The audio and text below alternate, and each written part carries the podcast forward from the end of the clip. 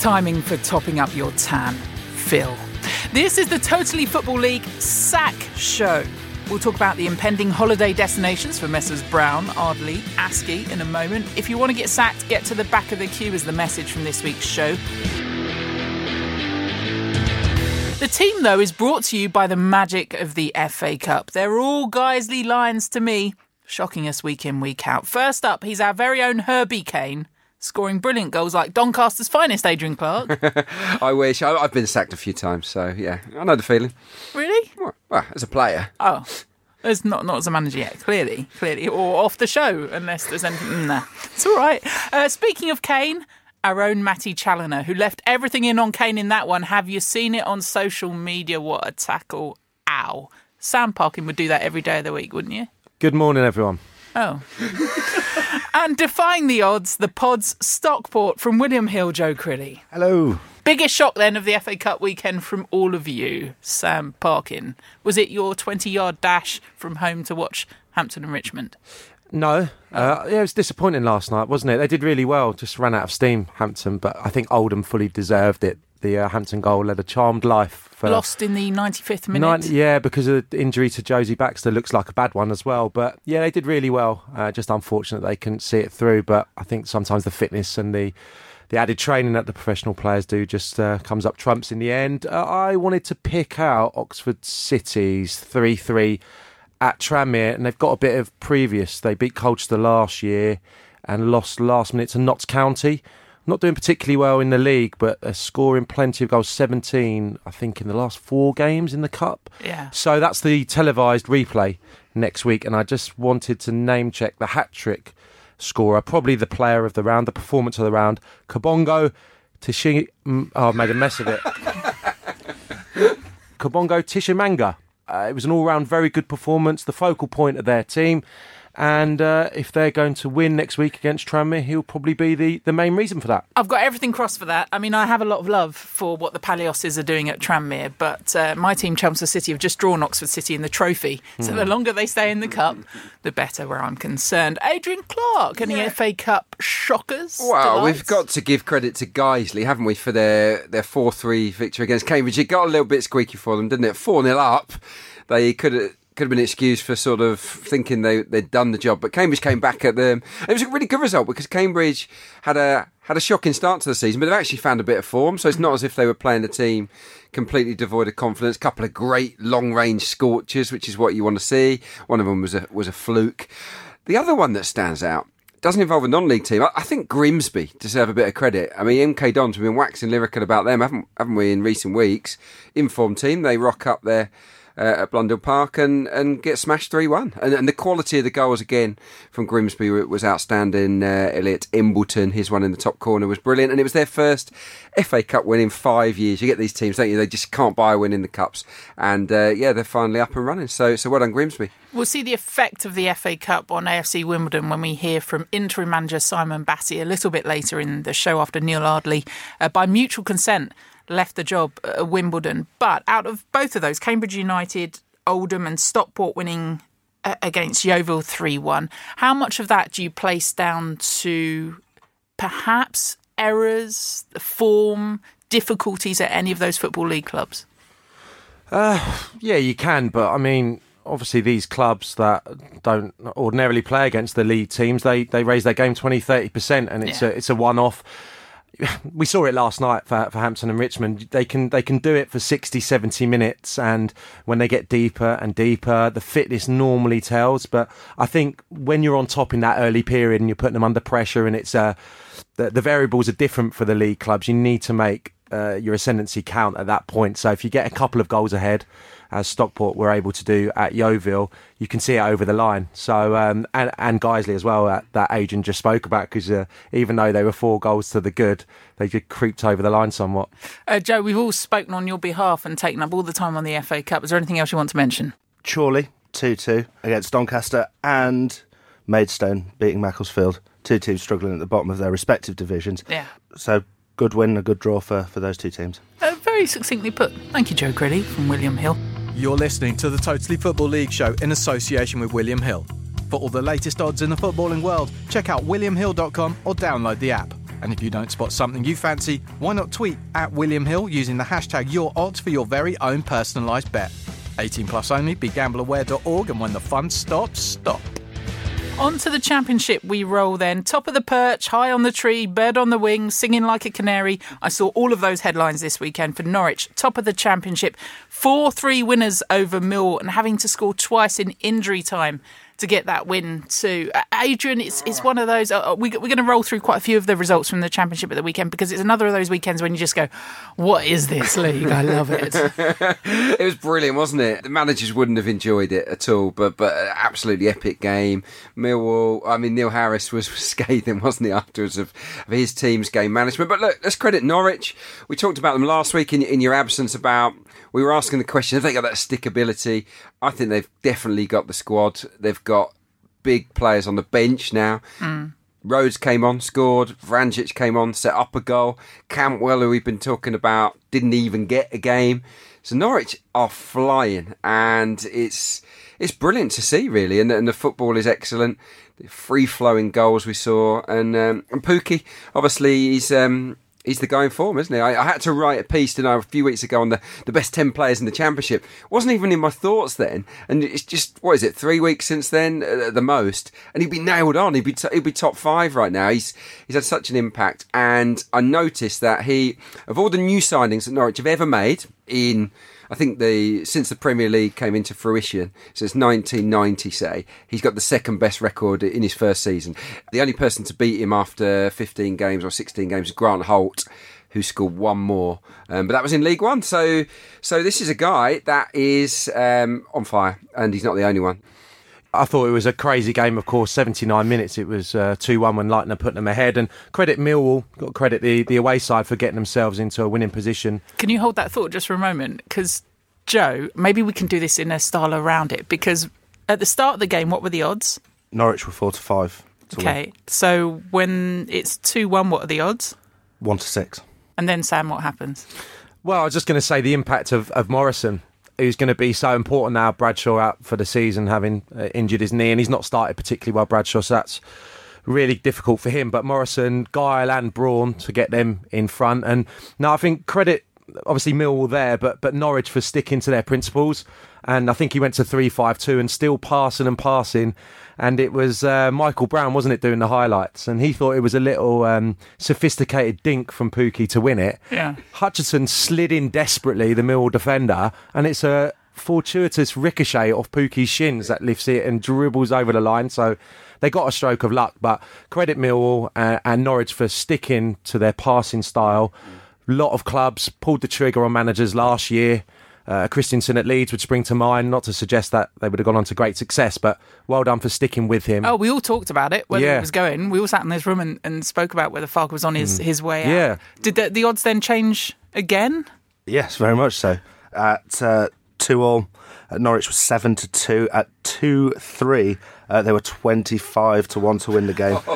At 3 all, it was 1 to 10 for a draw.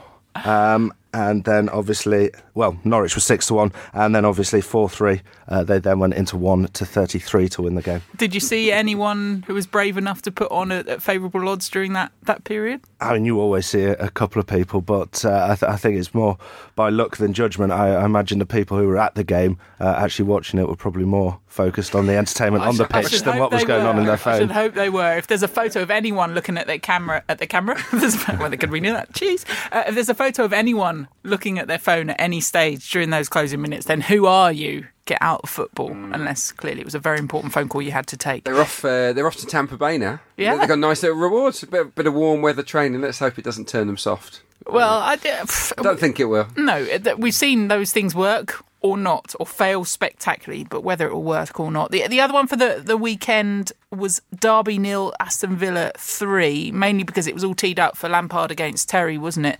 But the Dean Smith style is all I saw talked about after the weekend. Mm. Just what he's given to Villa, how mm. he's got people bums off seats. I think was the expression that was used. You just couldn't imagine a Steve Bruce Villa going and, and doing that to Derby. So testament to what he's done in a, a short space of time. I'd, I'd, say that's probably the most significant result for Villa, certainly this season. I remember them; they smashed Wolves, didn't they, last year? In the winter time. But yeah, that's an incredible result. Still rode their luck a little bit because there was a couple of straight balls which seemed to be causing problems for the centre halves, and maybe that's you know the bigger picture that could still be their Achilles heel. But getting identify, he had to be bold, identifying the players that had to go into their right positions, and he's done that, and he's been brave in putting Kodjia in the same team as Abraham, albeit Kodjia's wide, and uh, they're reaping the benefits, attacking, fluid.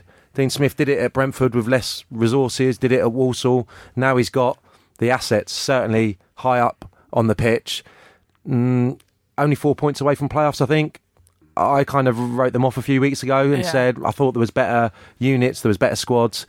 Yeah, might have to eat some humble pie. Well, that's see, that's interesting for me because clearly we record this on a Tuesday morning. Anyone that's gone through or wanted to go through the match reports has seen them. Anyone that's the game has seen them. So, kind of, how do you move things on? If mm. this is a, a- another key weekend because of what we're going into international break, maybe some off to Tampa Bay. Mm. Out of the weekend, then who's come out of it and you've changed your mind on what they might do? We can see if that reflects in the odds at all. But but for Villa, for me, going to Derby and, and getting that result was key. For Norwich, mm.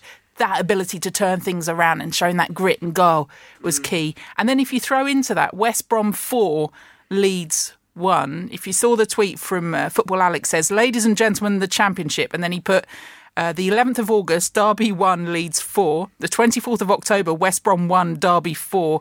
And the 8th of November, West Brom 4, Leeds 1. So those three results tell you the championship goes bang, bang, bang, bang, bang. Who knows where? Yeah. But the results from the weekend, do, you, do they give you more of a measure of where we are? Oh, I, no, I don't think we. I don't think we got a great measure. I, look, we're never going to get a measure on it, are we? It's it's going to just be, you know, how the cards end uh, at the end of the season. You know, forty six games or whatever it is. So so no, it's going to be tough. It's it's tough to read every single match. I mean, this one.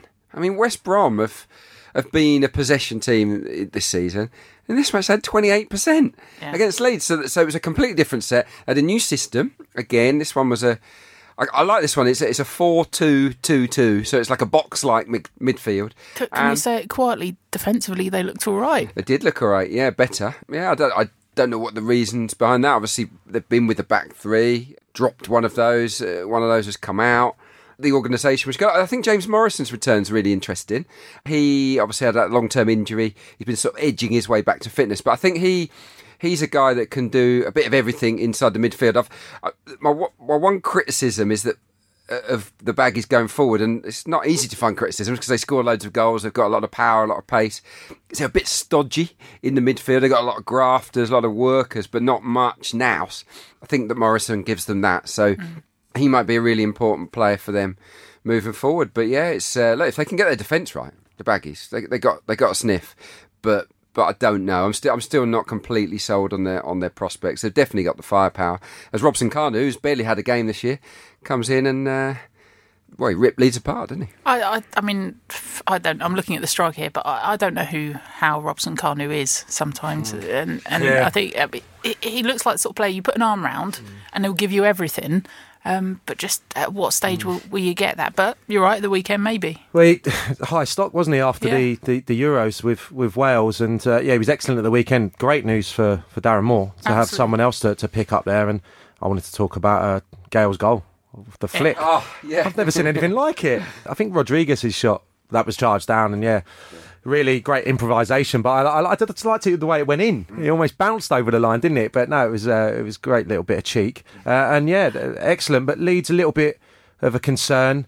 Pontus Jansson injured. They're really light at the back. Ayling's been missing. Berardi's out as well, so they'll hope that he'll recover during the international break. And uh, yeah, I mean, a great performance from West Brom and, and, and very similar to, to Villa. Getting, I think, the players in more natural positions, getting Gibbs in at left back, get Phillips wide on one side, two strikers, back four. Sounds like the supporters have been crying out for it, and, Yeah. and Darren Moore's adjusted.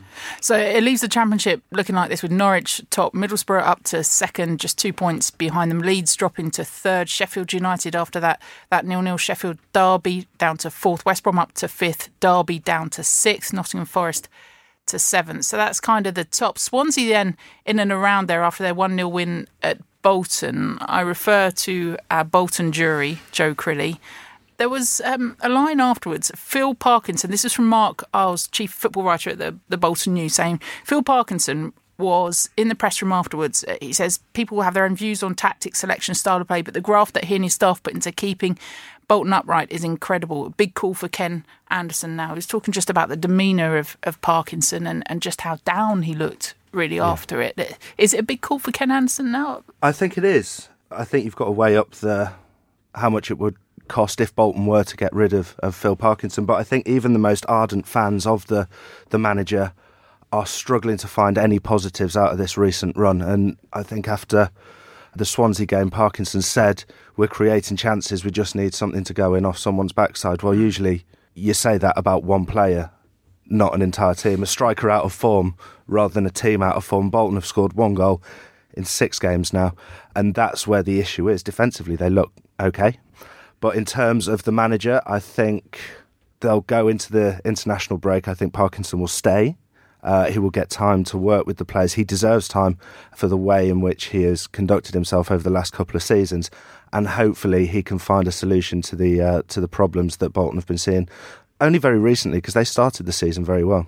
When you look, though, at the teams around them, with Hull, that 3 3 at, at Birmingham, which I know you very much enjoyed, Adrian, it- it- with teams around them maybe starting to pick up form or, or perhaps should pick up some form too, there's, there's worries there, concerns for, for all those teams down the bottom. Uh, definitely, yeah. You need you need to be able to score goals, and and it puts too much pressure on you defensively. Obviously, they they're pretty well organised. We know that Bolton under Parkinson, and and look, let's be honest, the goal was an absolute worldie, wasn't it? I mean, from from Barrie McKay. So you can't really criticise it. You, you, you might have looked at that, but for that moment of magic. It's an, it's a nil nil draw and it's it's baby steps, isn't it? So that's the that's the fine margins. I think if I was the Bolton chairman, I would be holding fire. It's not as if that team are, uh, are down in tools for the gaffer. Yeah. No, it's uh, but but yeah, but look, Birmingham are scoring goals, aren't they? I, I mean, I don't see them as being a, a bottom half team now. I do see Hull as one. They'll be pleased, no doubt, won't they, with uh, with scoring three at St Andrews? But yeah, no, I was, I was looking at, at Birmingham. And they're just so reliant, aren't they, on the on the two players? That they've scored twenty three goals, it took 35 games for them to score that many last year, which is just bonkers, really. So, so well done to Che Adams and, and Jutkiewicz for, for, for carrying the burden of that. 17 of the 23 from those two. So that tells you if something happens to one or both of those guys, maybe Birmingham might start tumbling down a bit. I don't think it, I don't think it will happen, but but you never know. So uh, so yeah, Birmingham. I think I think they're looking good. It's for, for them. It's all about can they hang on to their players because I suspect that a few of their guys might be cherry picked in January. They have to sort of hold firm because we don't know yet, do we, whether Birmingham will be allowed to buy anyone. So will Jota be, be sort of picked off, or Jutkiewicz, or maybe a Harlee Dean? I like the right back, Colin. Uh, he's a really good player. So, so yeah. But no, Birmingham. It's all about the front two at the minute. Birmingham 3 3 with, with Hull then. So that's kind of the top, the bottom, and a little bit of the middle. Anywhere else you want you want to go, Mr. Parkin? No, no, um, very well done, you two. Um, Bar- Barrie McKay needs to be more consistent. He's his agent is a mate of mine, so I remember way back when being in Scotland. Just after he signed him, and this little shy, shy lad, 16, 17, uh, at Rangers, and obviously my friend trying to sign him. So yeah, just down from my flat, and he's got so much talent. And he went to Forest, obviously got a great move, and just doesn't do it consistently enough. That's his first goal for Swansea. But yeah, Graham Potter, you, you can see what he's trying to do, and he, already it's mirroring what he did for Ostersund's. And Matt Grimes, a player I've spoken a lot about on this mm. show, not fulfilling that early potential, signed a new contract, given an opportunity. Jay Fulton as well, and. I don't think they were particularly good uh, at Bolton. It was a bit of a fortuitous win, but it's clear what he's trying to implement there, going with a lot of younger players. Don't have the depth of the West Brom and the other teams that came down, but doing a fine job. That on uh, just on briefly on, on Barrie McKay. wh- What is it that he will get then from Potter? What what will Potter be be doing? Well, he's a coach, isn't he? And I, I think there's no doubt that Barrie McKay on the training ground, one on one situations, it'll be thrilling. Must you know, yeah.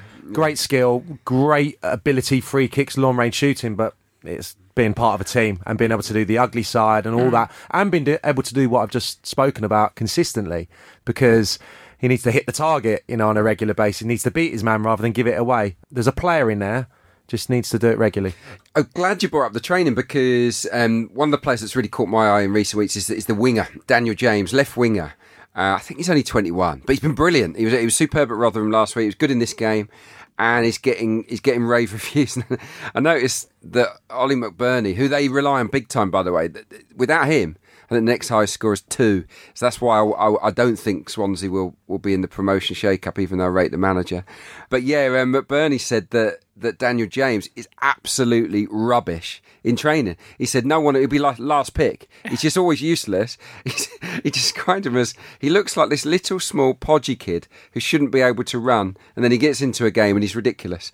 It happens, doesn't it? I mean, I don't, I don't know Well, what Sam was I like mean- as tra- in training, but That's it. You say Yeah. it. Say it. how- He's he was 21 on Saturday. By the way, 10th Okay. of, of, of November. It- it- did it frustrate you? Were you both good trainers? No, not always. No, I wasn't, and and I hated. I, I actually do dislike the idea of managers saying that they're going to pick the team on training because I think you should always be on your last game. And sometimes I, sometimes I did turn up for, for work for training and wasn't really up for it. I was just, I was just a bit laid I back just like that. if that if that pissed off the rest of the. I feel naughty saying that. It's because I don't swear. I wonder if it annoyed the rest of the the team. No, I, I do agree with Adrian. If you're doing it on a Saturday, do what you want during the week to to a degree. But I, I was a good trainer. The one that always springs to mind was Mark Hughes. I'm going a bit away from the football league here, but at Chelsea, I could not believe it. It was genius. Just used to walk around and have shots from 50 yards. It was brilliant. And that, I mean. You can imagine what he'd achieved by the time he came to Chelsea. This was post Manchester United after winning everything in the So game. he was a non-trier. He he walked around and had volleys from from just shot from everywhere. Did they go in? Oh yeah, of course. there you go. Of course. Someone did a someone did a montage recently on the, his volleys and even training ground ones since he's been a manager. Mm. I mean the technique. But but yeah, as as someone that look, I was all right in training, but but it was never I never t- took it maybe as seriously as I should have done. thinking thinking back, but but it did annoy me because some managers, often the younger managers, would get seduced by wonderful trainers. These, these kids that come through that are just amazing. You know, they turn it on when it doesn't really matter, and then they get on the Saturday and they just they- they're a different animal and they tighten up. So so yeah, it's a it's a funny thing, but but obviously Potter's recognised that that Daniel James. It might have taken him a few weeks actually. Maybe even he had to pick him because there was no one else. I don't know why he got himself into the side, but now that he's seen him on a match day, Yeah. I don't think they'll be he'll be judging him too much during the week. Joe, you on a, a Thursday night? Are you giving it the elbow to those players that didn't train on the Monday? I'm having a fag and a kebab on the Yep. side of the pitch. That's my kind of training joke, really. the way to my heart. Shall we roll into League One?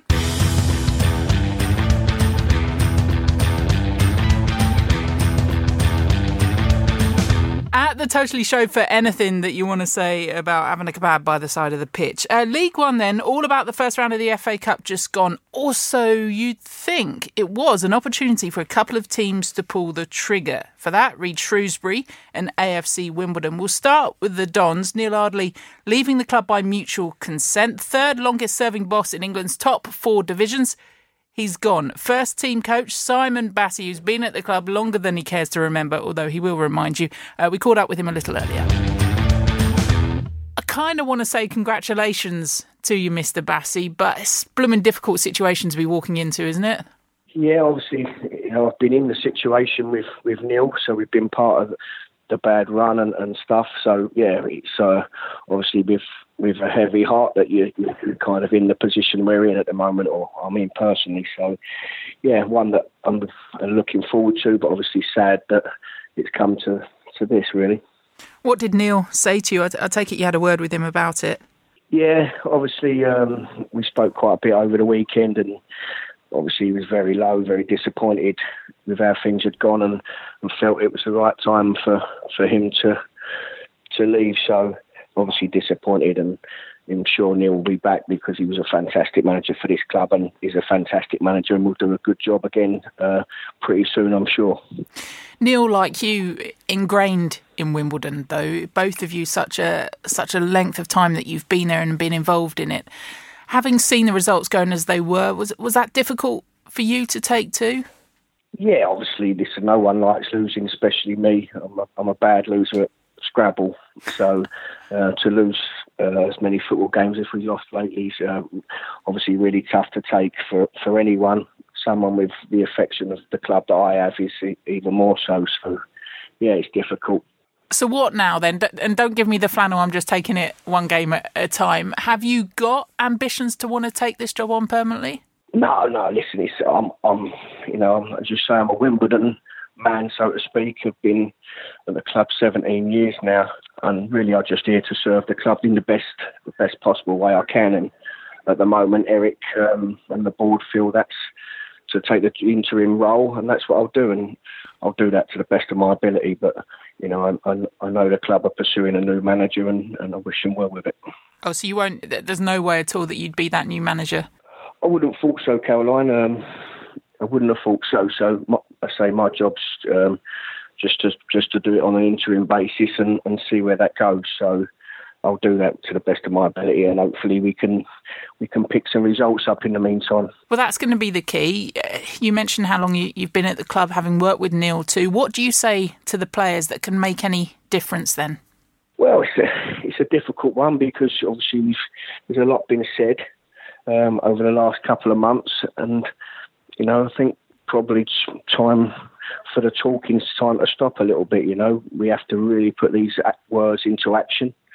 We need to embrace every game like it's our last, and we need to really fight for this football club because that's what the, the basis of the club it has been. It's been on on grit, on determination, on never giving up, and certainly now is not the time to start that.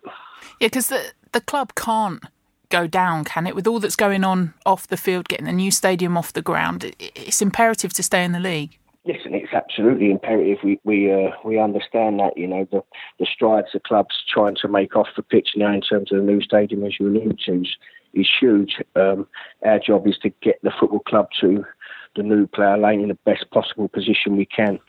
We'll be doing all all we can to make sure that's League One football. Good luck, and thank you for coming on. No worries. Thanks, Caroline.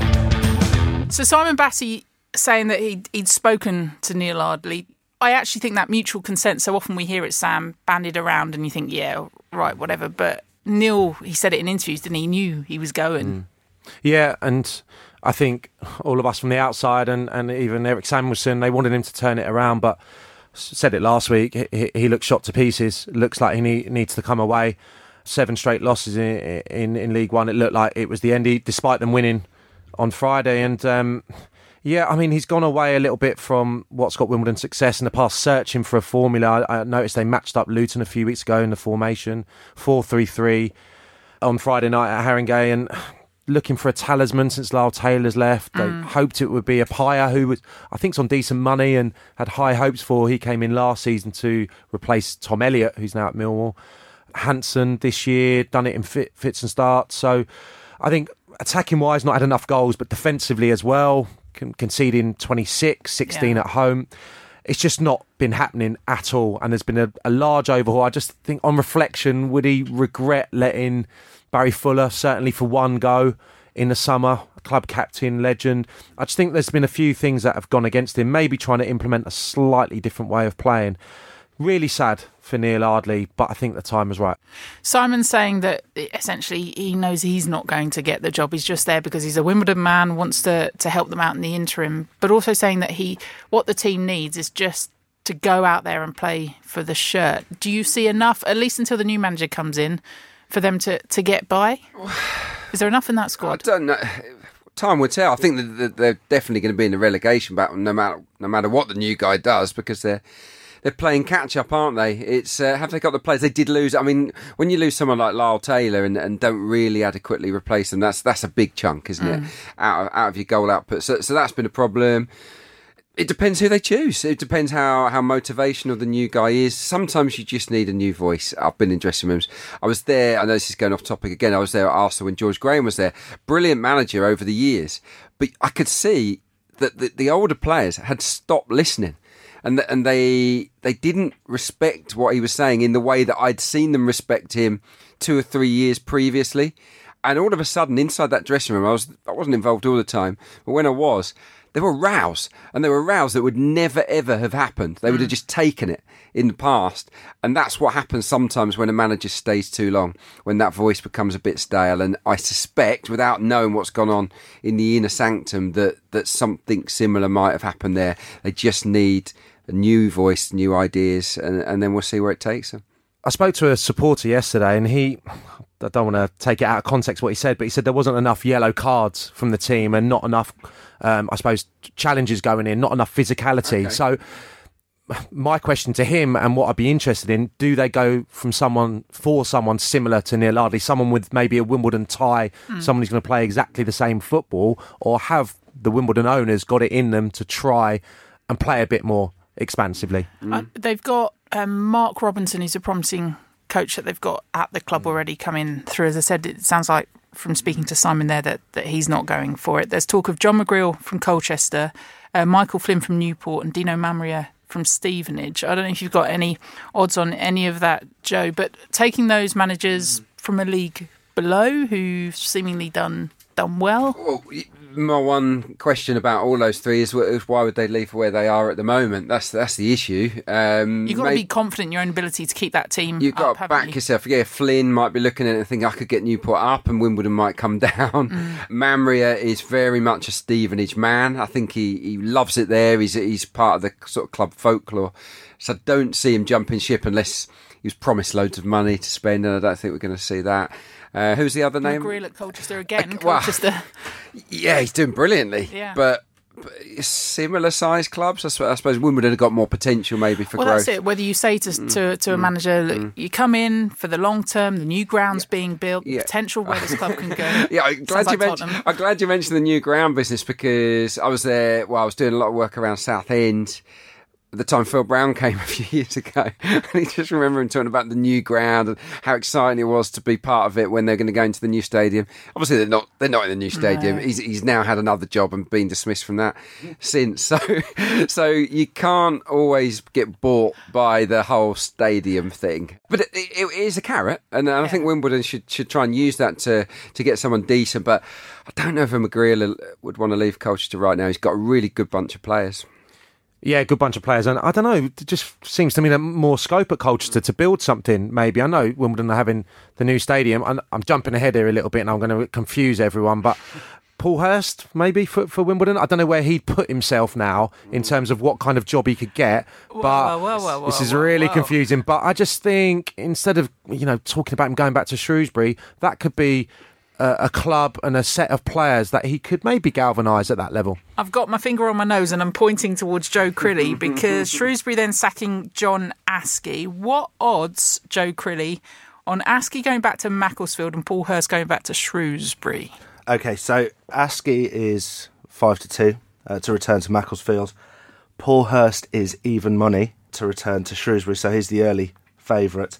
And if you put it in a double, it's around about six to one for everything to return to normal. However, Oh, Sam has uh, kind of hit the nail on the head, uh, and Paul Hurst is also favourite to be the next AFC Wimbledon boss. And looking through the market, I just wonder whether the, the compilers have price uh, factored in to the price the fact that Wimbledon perhaps don't have an awful lot of money to buy somebody out of their current contract, because at the head of the market you've got Paul Hurst, Steve Cotterill, Mark Warburton, the same old names that kind of pop up if you're Paul Hurst, what what would you do? Do you go back to the comfort of what you know? Do, if you're the club, would you want him back? Same with Macclesfield, you'd want Askey back, wouldn't you? I think Askey at five to two is a very good shout. I mean, because they've got the interim guys who have not been promised the job. You've got practically the same same group of players he took up. It worked before. Don't see Askey being top of a lot of other markets, mm. particularly. So he, unless he wants to go back in the National League and, and, and take a take a job there and bring someone else up, I think Askey at five to two might be something I'll lump on later later on. It's, it's, it's, it's quite so on Hurst. It, it, it's slightly different. It's quite a come down to to go from Ipswich back to Shrewsbury, I think. And you've also got to factor in the, the players that they lost. It wasn't just Hurst that went, it was the goalie Henderson. He was brilliant. Nsiala superb at the back. The midfielder John Nolan was excellent. A couple of strikers, Carlton Morris among them. So, yeah, the, the best players he had last year are not at Shrewsbury anymore.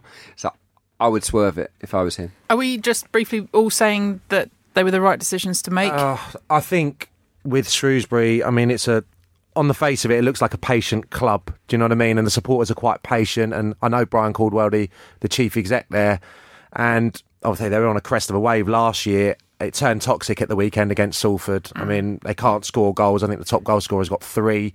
Huge overhaul of players. 16. Really interesting the way they talk about the interaction or not with the fans Yeah. too, and how that's and uh, I, we can't you can't buy too much into this but I think with the press as well it's been a bit strained with with Askey in the in the last few weeks.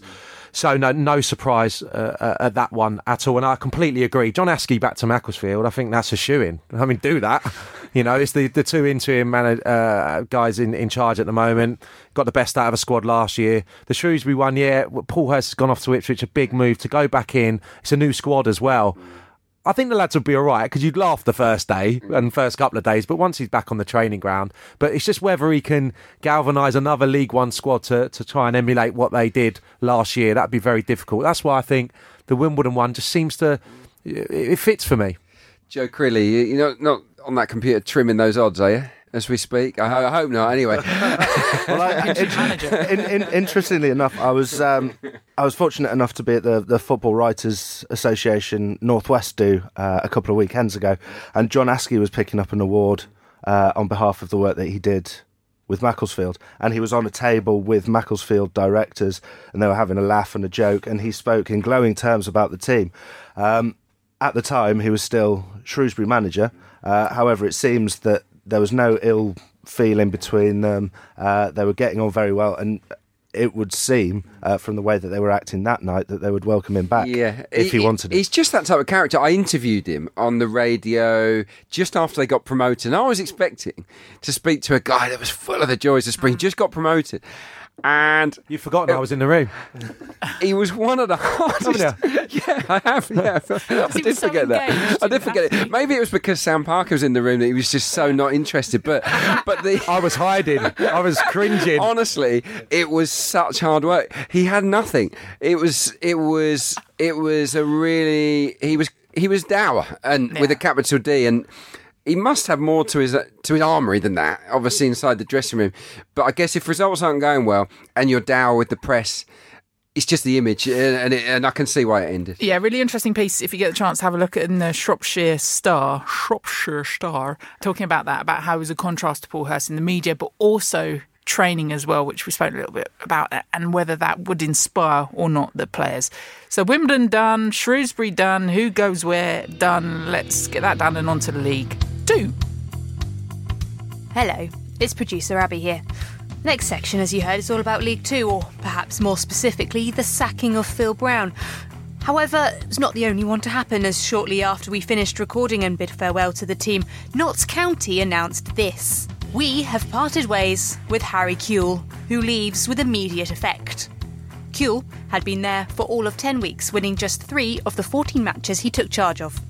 Chairman Alan Hardy said in his statement, Results have not been good enough and performance levels are a continuing concern. We see no reason to continue with something that we don't think can work. So that's why you don't hear anything about Notts County in the next section. But stay with us for everything you need to know about Richie Wellens and co. Now, where were we? at the Totally Football Show, mainly for your correspondence about Swindon Town, because Phil Brown's gone. We're all ready to uh, draw up the odds on who would come in, but that's already done too. Ri- Richie Wellens is in, contract until May 2020. Noel Hunt is his assistant, was at Southend. You both know both. So, who wants to talk about whether Richie Wellens to Swindon is a good idea? Do you want me to put the pieces all together? Please do. Thank you, caller. Noel Hunt's been at Waterford, and Lee Power, the Swindon chairman, owns Waterford as well. So he's been looking to get into coaching, and this is going to be his first role. Richie Wellens, this is very tenuous. He's a friend of Paul Jewell, and I believe the um, the owner has a relationship with Paul Jewell as well. Yeah, I'm sure it's the conversations that have taken place between all the parties. Underwhelmed yesterday when I when I heard the news, but having stewed on it for a few hours, I think it could be a good appointment. My reason for that is he's tried pretty much everything.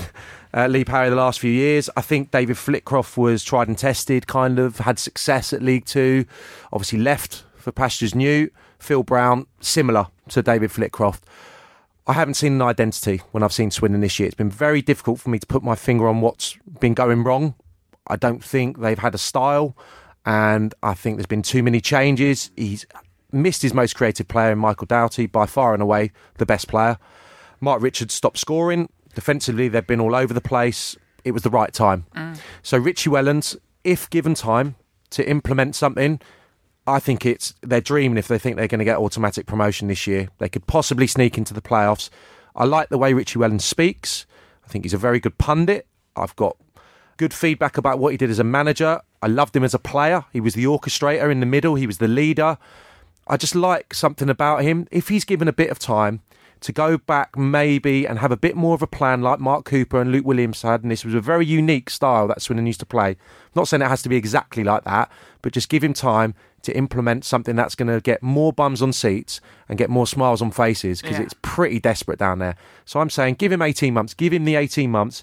If there's improvement, it could prove to be a real inspired choice. He says, Wellens says, for me, it's a great opportunity to manage a club that's well run, has a good infrastructure, a tradition over the last six or seven years of a playing style that I want to play. I want to get the ball down, play positive, quick, passing football, bring results and success to this football club because at the moment it is underachieving. Yeah, and uh, yeah, good luck to him in that. I, I'm slightly surprised. I haven't seen a lot of 90 minutes involving Swindon this season, so so I can't really tell you about their style. At Southend, actually, uh, Phil Brown did implement a quite a quick tempo, positive passing style. The, that's the reason, isn't it? Mm. Everyone's been waiting for that, mm. and because they haven't mm. seen it. Yeah, he, he- he was really good. He, he got the players super fit at Southend. They believed in him. Clearly, I think the the Swindon players have maybe lost that belief in him potentially, and then when that happens, then because he's an older manager as well, there's a slight slight detachment now. You, you know, I know he thinks he's he's still a youngster. Phil Brown, but he's I think he's 59, isn't he? Richie Wellens, a li- uh, is he in his 30s He's, saying still? Isn't he? he's, he's like that guy that wants to be known as uh, 39 on Tinder. He's easy. He's easy to take the mick out of behind the, behind his back. Yeah, I am. but Phil Brown, look, me and Sam know for a fact that he would be getting ripped behind his back Yeah. inside the dressing room when things aren't going well. It's just that kind of character. But because he's a thick-skinned guy, you know, I, personally I like him. Um, but yeah, it it would have been water for ducks back, but but yeah, I, I don't know what's gone on. I wish him well. I, I just think with with with Wellens, his record wasn't that great at Oldham. That's all I'll say. I, I saw them towards the back end of last year, and they were bad. It, it was really he was panicking on the sidelines. On that quote you just read out, the next line of it is for me that style of play is the most exciting thing. Uh, I want to excite the fans. In my first job at Oldham, it was going fantastically well. But the pitch deteriorated really badly, and I had to change the way I played. And for me, that spoils it. That spoils that line because pitches deteriorate. You you can't use that as an excuse. Yeah, but it it, I'm trying to I mean, remember. come on. We did, I think, highlight the pitch a couple of times. It was. Yeah, but it can't just be about style. You got you got to find a, a, a functional way of, of winning games, but but in the right way if there if there is such a thing, and, and that's down to him to, to do that. You can't you can't use the pitch as an excuse. Probably a combination of the pitch and the desperation for points means that you have to change ultimately. I mean, I don't want to get get too carried away about style of play and implement a style of play. People want, yes, they want to see attacking football when they see winning football, mm. don't they? I mean, I think QPR. Going back to the championship, it's a, a good illustration of that right now. You know, they're you know very good defensively, very well organised. They've got a few bit, bits of you know talented players in Freeman and and Eze, but uh, essentially they're very organised and they're getting the ball forward a little bit quicker. But nobody in West London's complaining. No, but they were. That, there's the point. You've got to, at least as fans, see that something they're trying to do something. Otherwise, mm. is that point at which it stagnates and you go, "Pff, And I think that, that actually Swindon's players, then they shouldn't be nowhere near the bottom two. That's what I'm saying.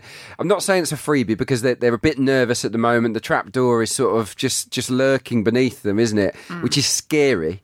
So, but I think that they've got the squad, the players to to not worry about that too much. That they that they can maybe implement this style and still get enough points. They don't need to suddenly become this sort of uh, win at all cost side. I am very much enjoying this conversation, but anyone that's using this podcast as a marker for their journey home will nearly be at their front door. So let's roll into the fixtures ahead then. No game for Portsmouth. They were due to play Charlton in League One, so they've got three international call ups of, of Charlton, so that one's not on, which is, is a chance then for things perhaps to move around. Sunderland could go top. They're at home to Wycombe in League One this weekend.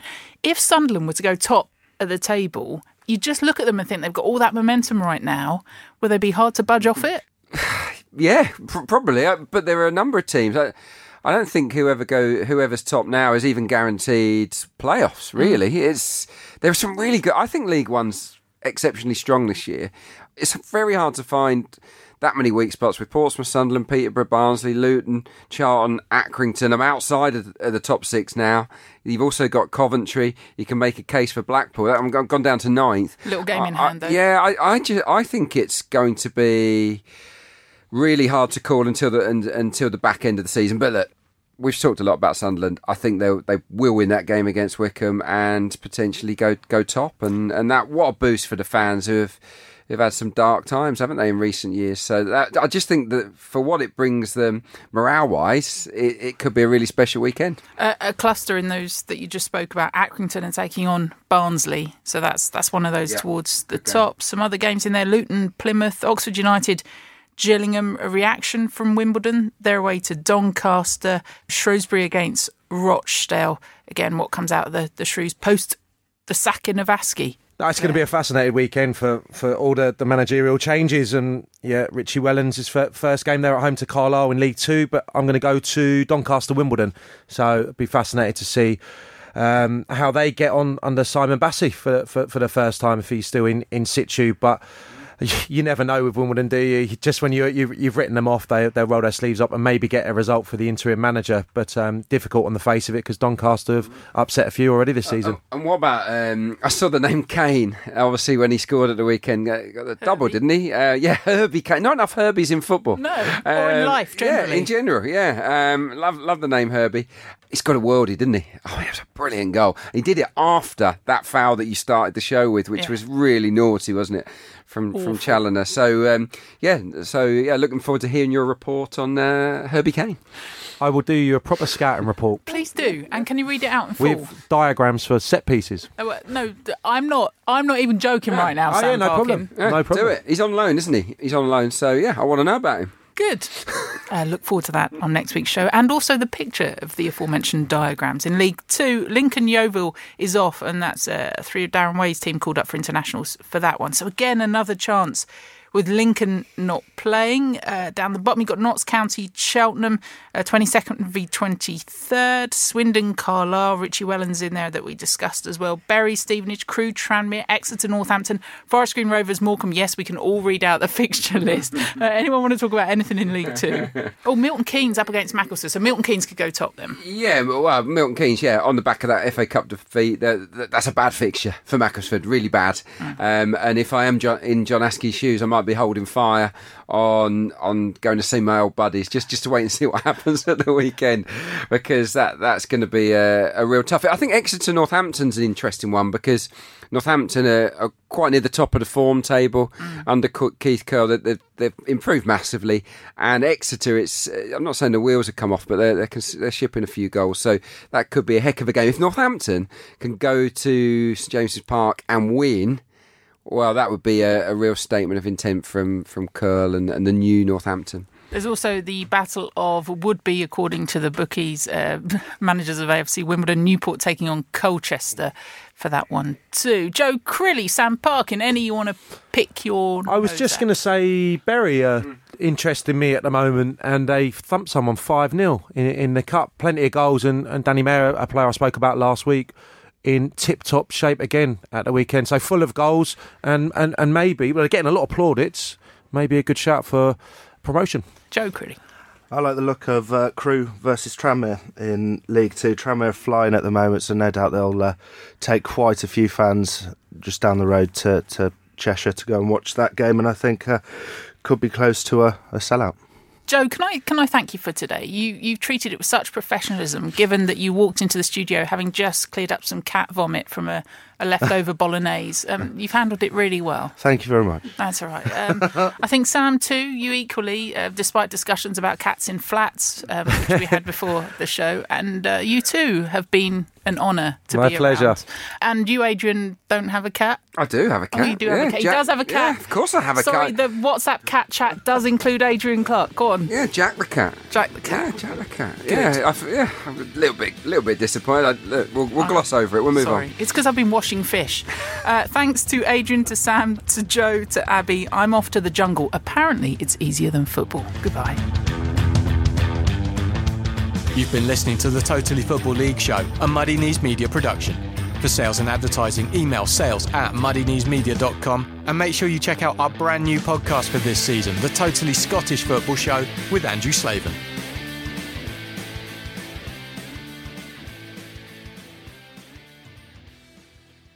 Supporting your team can be a beautiful thing, but then come the injuries, the goal droughts, and the downright disastrous defeats. That's a little bit like life, really, and here at the Totally Football Show, we believe we should all support each other the way we support our team, through the good days and the bad. And that's why we're continuing to work with CALM, the Campaign Against Living Miserably, a charity dedicated to preventing male suicide. On average, 12 men take their own life every day in the UK, so that's your starting 11 and your manager every single day. And part of the problem is that many of us still feel uncomfortable talking about mental health and suicide, and this can often stop men from opening up and getting support when they need it the most. So if you're worried that someone close to you is having a tough time, check in with them and let them know that Calm is there. Every day from 5pm till midnight, Calm provide a free, confidential, and anonymous helpline and web chat for any man who needs support. Visit thecalmzone.net to find out more about Calm.